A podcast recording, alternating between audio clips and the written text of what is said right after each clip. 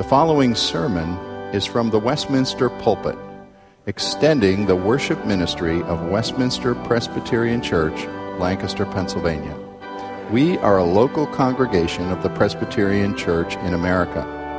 Please contact us for permission before reproducing this message in any format.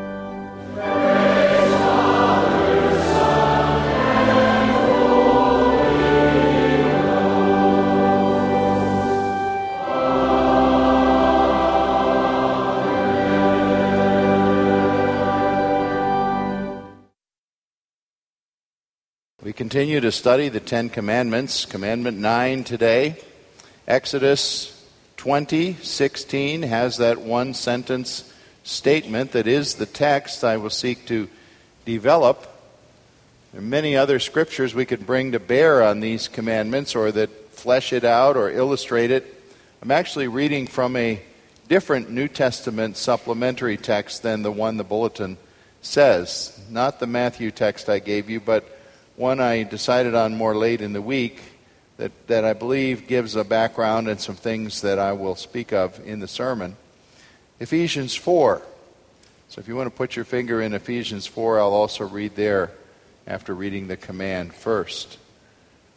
A word from God through his servant, the prophet Moses, on Mount Sinai, as the Lord revealed this command You shall not bear false witness against your neighbor. And then this supplementary word showing how the truth works out, even in the New Testament setting.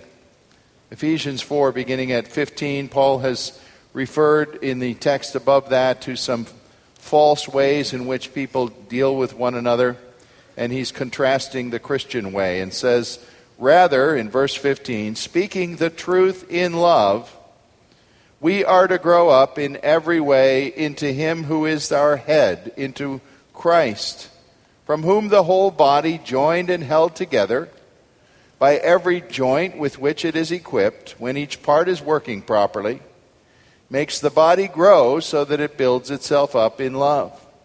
Now, this I say and testify in the Lord that you must no longer walk as Gentiles do in the futility of their minds. They are darkened in their understanding, alienated from the life of God because of the ignorance that is in them due to their hardness of heart. They've become callous and have given themselves up to sensuality, greedy to practice every kind of impurity. But that is not the way you learned Christ, assuming that you have heard about him and were taught in him as the truth is in Jesus to put off your old self, which belongs to your former manner of life and is corrupt through deceitful desires, and to be renewed in the spirit of your minds, putting on the new self, created after the likeness of God in true righteousness and holiness. Therefore, having put away falsehood, let each one of you speak the truth with his neighbor for we are members one of another. This is God's Word. Perhaps, like me, you have memories uh, of playground days when children would get in that game of one upsmanship. Somebody would say something and somebody else had to top it. And often I can remember, boys at least, tending to boast about things or make exaggerations that let's face it, sometimes we're just outright lies. Uh, I date myself a lot, but I remember one boy who claimed that the great Yankee center fielder, believe it or not, I liked the Yankees when I was a child. Uh, the Yankee center fielder, Mickey Mantle, this boy said, Mickey Mantle is my uncle. Well, somebody thought they could top that, and they said, Hey, my father is a personal friend of President Eisenhower. Well, I kind of doubt that either one of those things was a true statement. And wonder when somebody would have taken up the playground chorus that maybe you heard when you were a child Liar, liar, your hair's on fire. What if we all were attached to some kind of lie detection machine as we walked through life? You know, they could make a miniature one that you could carry in a pack on your belt, I suppose, today. And every time you started to say something that really wasn't very accurate, or was being twisted or shaded or manipulated somehow from what you knew was true, that little song played out of your pack on your belt. Liar, liar, hair's on fire. That wouldn't be much fun, would it? You'd really have to watch how you would speak. I think of a, a time this past summer when confession comes from the pastor. I uh, wasn't completely square with the truth. My wife and I were taking a vacation and we stopped in Cooperstown, New York, a place we've been several times. And uh, we like to stay at bed and breakfast places rather than just regular old generic motels. And we, we check these out. We go online and we research. And, you know, you can look at the website and you can see the different rooms and pick out the wallpaper you want at these bed and breakfast places. And we usually have wonderful experiences. Well, somehow we picked out this one in kind of a hurry. Uh, didn't maybe give it the research that we usually do. And from the moment we came up to the place, when we drove up, I said, Is this it? You knew we were in for trouble. We went in the room and I said, Is this it? we looked in the bathroom where there was a dirty towel on the floor, and I said, Is this it? We had reserved two nights. Now, here's a true thing. We actually were in a little bit of a hurry to get home. That was our last destination. And although we had two nights, and you can't break that on a weekend without paying for it, you know, we were saying, oh, gee, it really would be advantageous if we got home a night earlier. So I went to the owner after we realized we aren't staying in this place more than one night. And I went over to the office, talked to the owner. I said, Look, I realize they probably have to charge me, but I won't be here tomorrow night. And right away he said, Is anything wrong with the room? And uh, I said, uh, No, we just need to be home sooner than we thought. Which was true, but it wasn't the whole truth. Because if I really had told him what I thought, there was a lot wrong with the room. Well, that's pretty innocent, I guess, as shading the truth goes, but maybe just an example of how we decide what the truth is in the moment when we're ready to tell somebody something.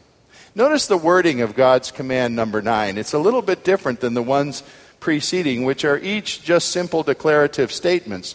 You shall not murder, you shall not commit adultery, you shall not steal, now, this one has some words added. You shall not bear false witness against your neighbor.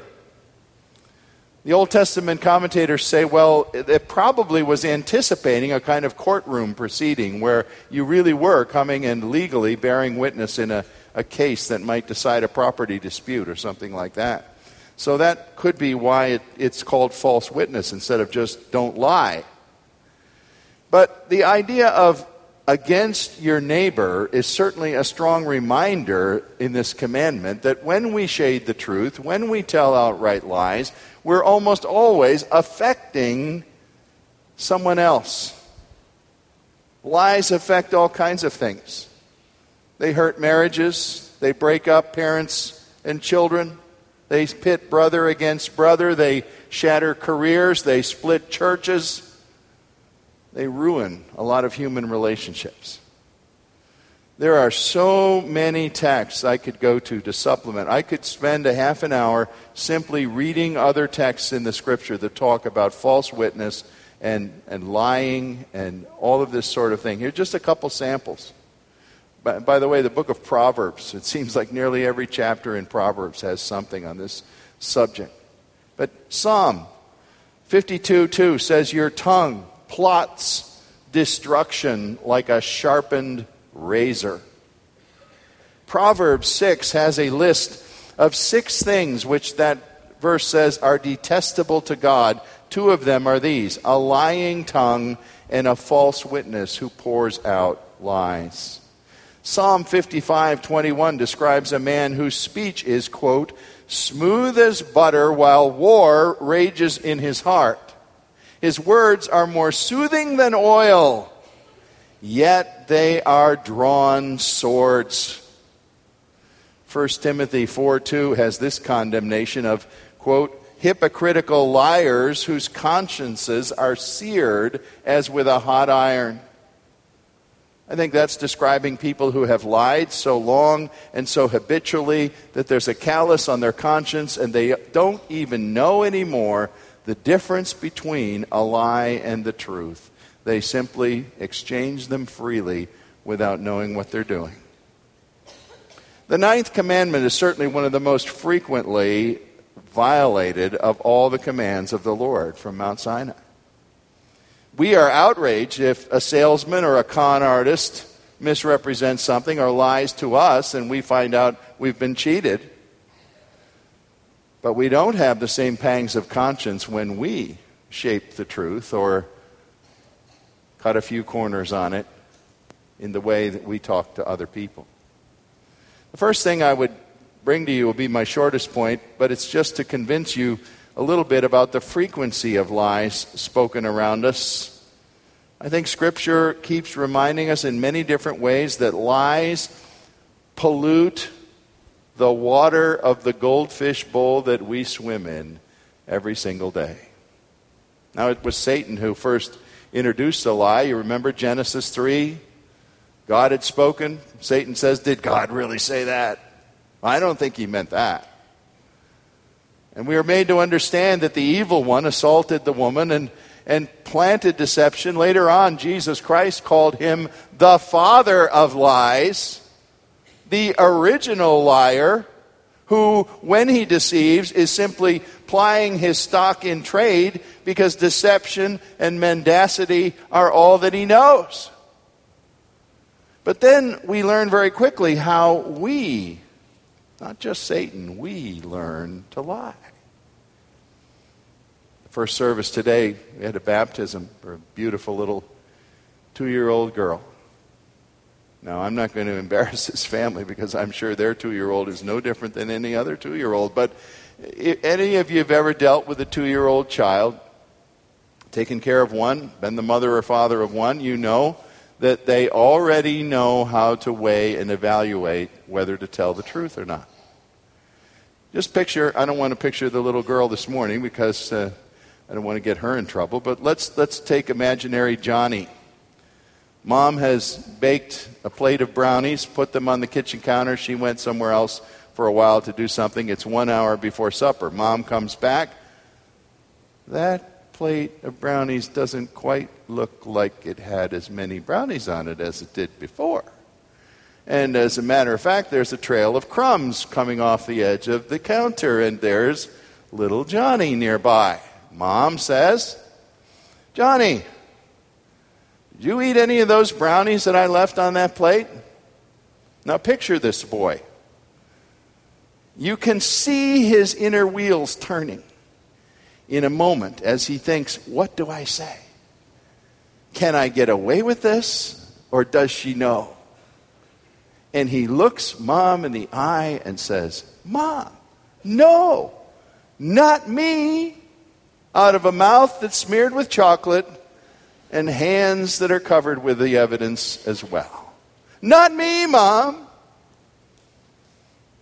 It doesn't take us very long to learn how to shape the truth or even obscure it completely. Last week, when we talked about the commandment against theft, stealing, I said there's a long vocabulary of stealing that we could look into. And here again, the vocabulary list is stocked full of things about lying falsehood, equivocation, dissembling, deception, half truths, white lies, whoppers, gossip, flattery. Go on and on.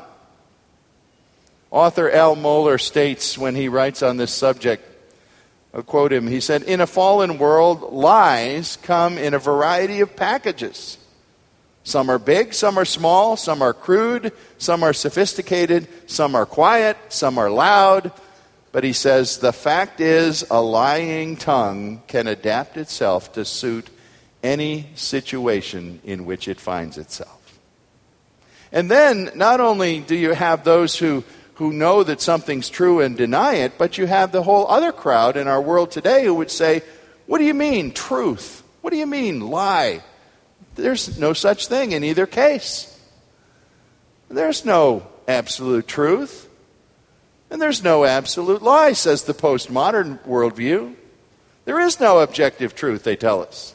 We just sort of make up reality as we go along. Therefore, nobody should have a problem with the fact that supposedly 50% of all job resumes have some blatant errors or falsifications in them. Why, people are just sort of making up their own reality as they proceed through life. What's wrong with that? One of the fathers of postmodern thinking was Friedrich Nietzsche, who said, Truth is a movable feast of metaphors. Ah, there's a philosopher's statement for you. Truth is a movable feast of metaphors.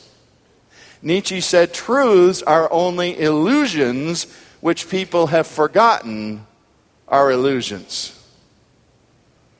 Well, boy, you begin with that worldview, and you can go just about anywhere. Dishonesty, you see, is woven right into the fabric of our society.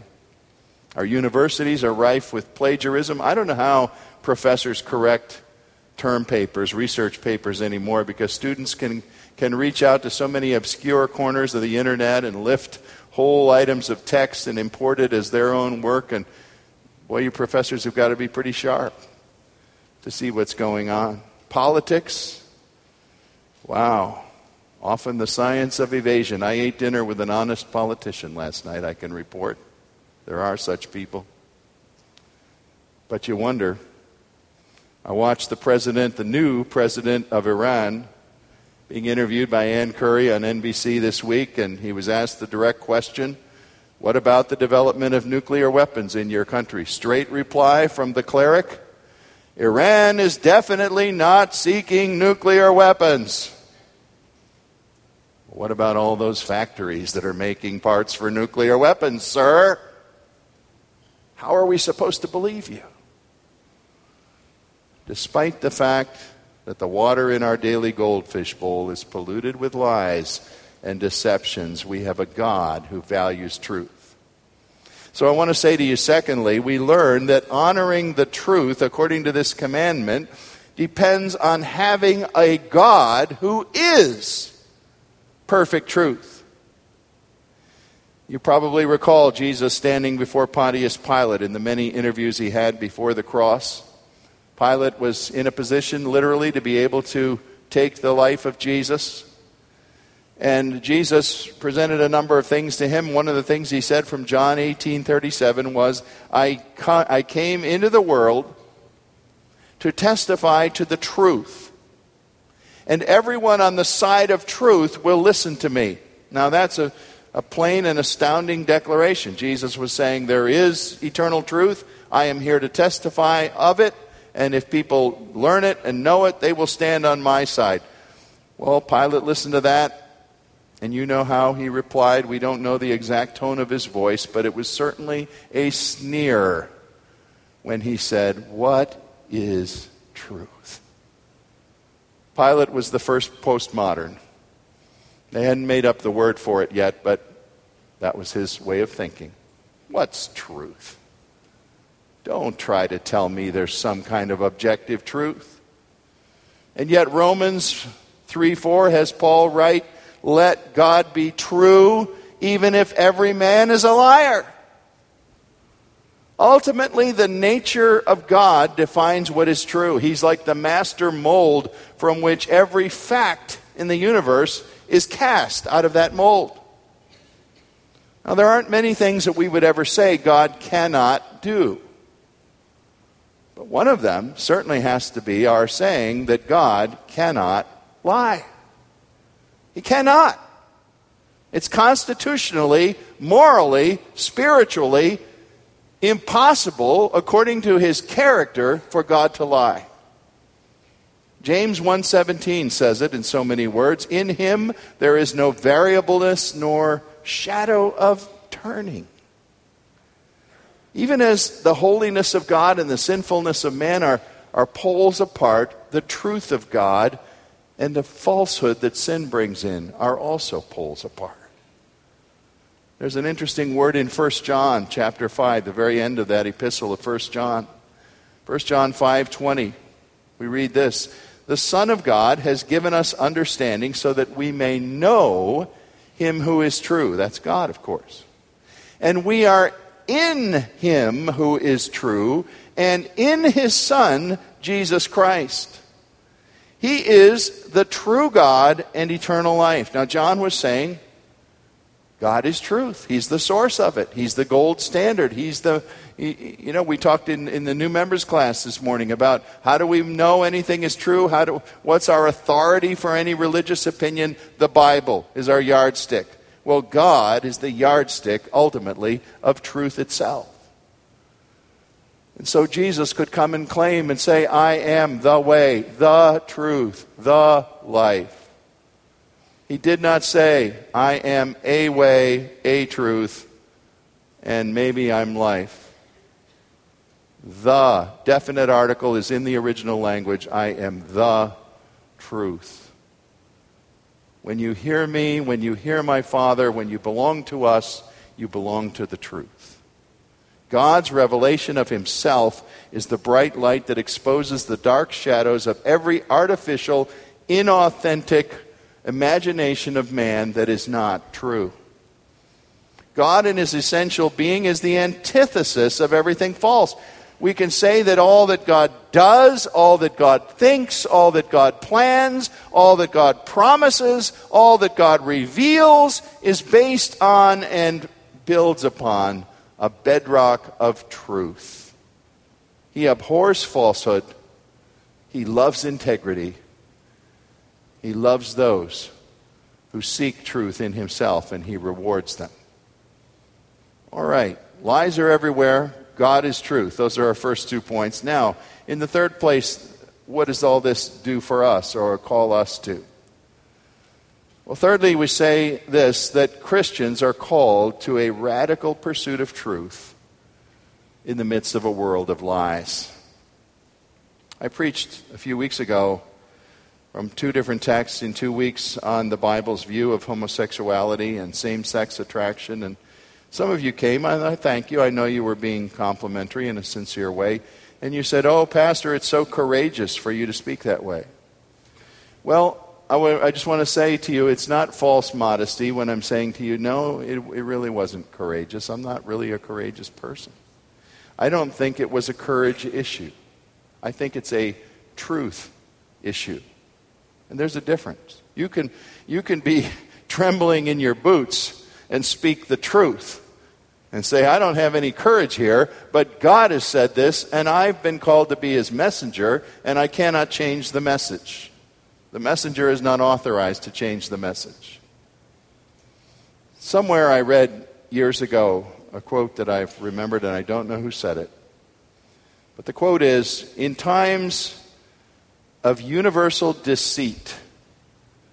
The mere act of telling the truth about the smallest thing can be a revolutionary act. In times of universal deceit, the act of telling the truth about the smallest thing can be a revolutionary act. I believe Christians are called to be revolutionaries with the truth.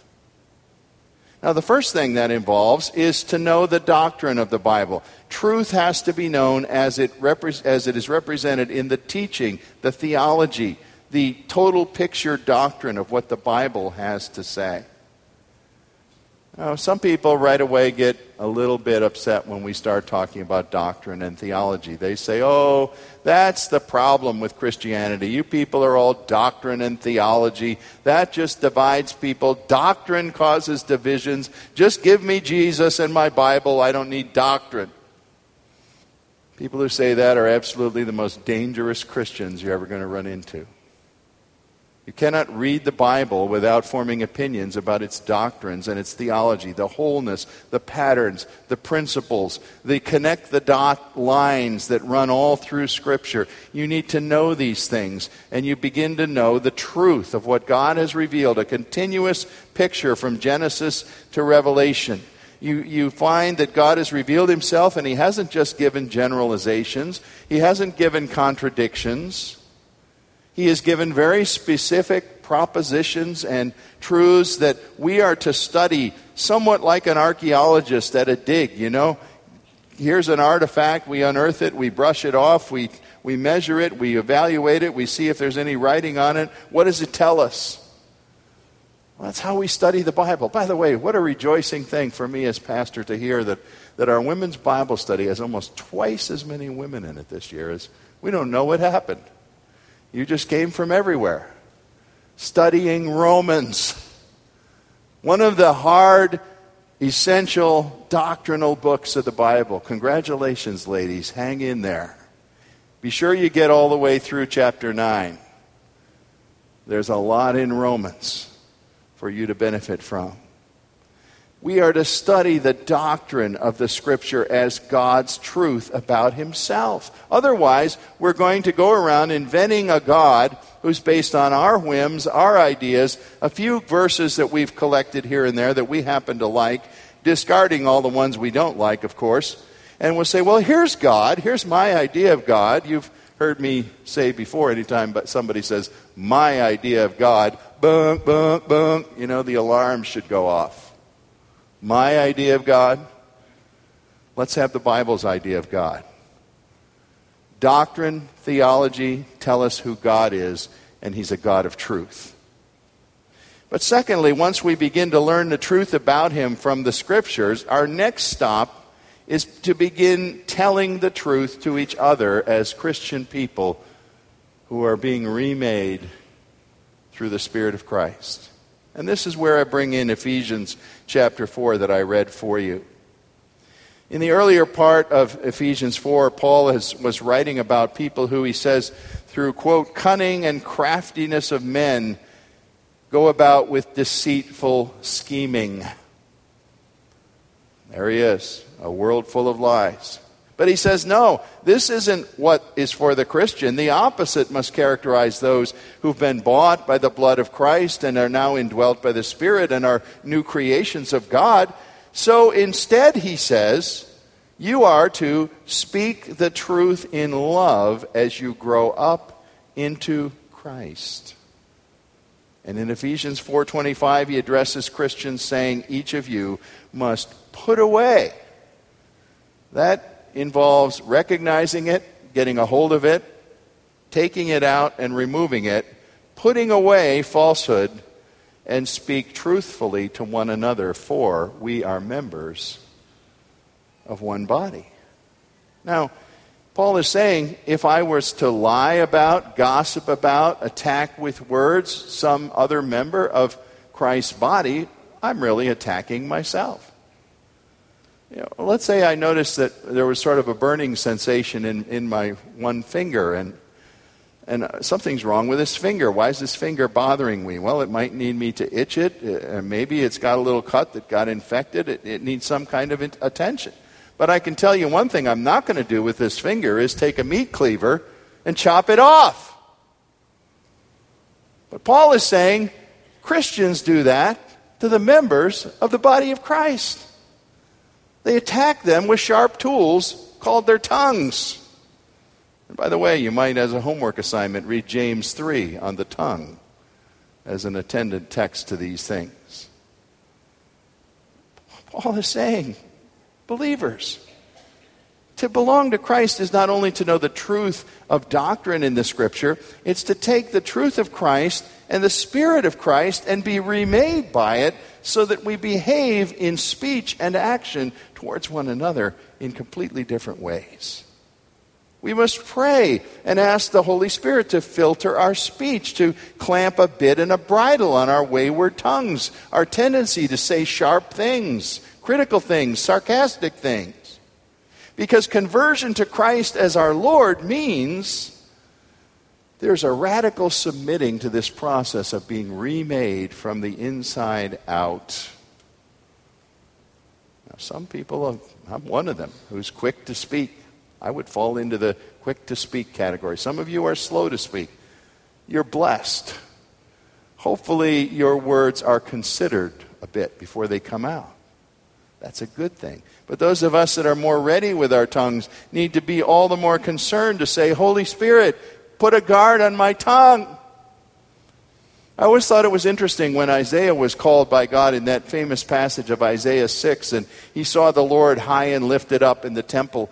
His first reaction upon falling on his face was to say, Woe is me, for I'm a man of unclean lips dwelling among a people of. Un-. I don't think Isaiah was saying, I swear a lot. I think he was saying, I'm a man who says any old thing that comes out. And when I see you, God, the God of truth, I understand what a loose, undisciplined thing my tongue is. Do we need to pray to speak to fellow believers more like lovers than fighters. In times when the world is caught up in universal deceit, telling the truth to one another about even the smallest things can become a revolutionary act. Now, in bringing this subject to a close, I ask you once more to think about the cross of Jesus. I've brought you back to the cross a number of times here in these weeks looking at these commandments. And it's so easy to do that in relation to this because stop and think a minute how Jesus got on that cross.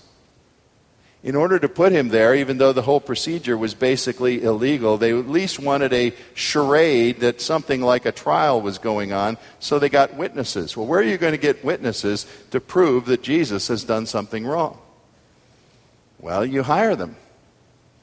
And you say, Now, you say this when I call on you, and you tell this story, and, and you repeat this, and at least there'll be a facade of some kind of conviction. Again, you know, Jesus was lied about in his so called trial, which really was not even a legal trial. And then later on, when he rose bodily, the soldiers came and said, What are we going to do about this fact? Look, the, the tomb is open. We don't know, understand how he got out of there. What are we going to say? They said, Here's the story. Tell them this. Don't worry, we'll back you up. They needed lies to counteract the resurrection, just as there were lies to put him on the cross in the first place. Folks, do you know there's no falsehood that can withstand the power of the cross of Jesus Christ? There's no act of deceit that can in any way diminish his resurrection as an act of history. And do you understand that the gospel good news that Jesus Christ is the living Lord who forgives all who come to him and call him their Lord and Savior literally repels lies. You see, the cross means that our dishonesty, our deceptions, my tendency to be selective about what truth I tell the motel owner, and I do it in a lot worse ways, all of that is laid on Christ who perfectly exhibited and obeyed the truth of God. Perfect truth took on my lies, your deceptions, your selective telling of things to your spouse. Perfect truth took all that on himself, the filthy rags of our falsehoods, until the perfect righteousness of himself became ours. We sang the song, Jesus, thy blood and righteousness, my beauty are my glorious dress. I will wear the righteousness of Jesus in exchange for my lies. Our prayer as Christians ought to be each day Lord, guard my tongue. Lord, make me swift to ask for forgiveness because I probably need to be doing it many times every day. Lord, make me compassionate towards those I'm speaking about. Lord, help me to check facts before I pass on stories and gossip. Lord, in other words, give me what Psalm 51 called truth in my inward parts. Truth that goes down deep in me and remakes me so that I'm not just concerned to have good doctrine. Oh, there are people in this world who have impeccable doctrine. If you talk to them about truth, they will say, Oh, yes, truth. I love truth. I love theology. My theology is so well perfected, I don't think there's better theology anywhere than mine. But these same people sometimes have those tongues that are like razors that cut people to pieces not sufficient to have right doctrine, valuable and vital as that is, if we're destroying brothers left and right in the process. May the knowledge of God's own mind and will from Scripture be something that would shout praise to God. The knowledge that we have of Him ought to rise with joyful shouts of song when we worship. But may it also rise in the quiet ways we talk to one another the ways we try to bless and encourage one another, guide one another, speak truth in genuine love. Because as new creations in Christ, we can know that we are people of truth for one outstanding reason. Our God is true. Amen. Father, Here's another great area for us to do some examination. Every one of us, probably in the last 24 hours, has somehow reshaped a truth, evaded it, turned it inside out, ignored it, or put the worst cast upon it because it made somebody else look bad who we wanted to look bad. Father, like Isaiah, we are people of unclean lips dwelling in the midst people with equally unclean lips all around us. But we don't despair because perfect truth came. Perfect truth offered itself in Jesus.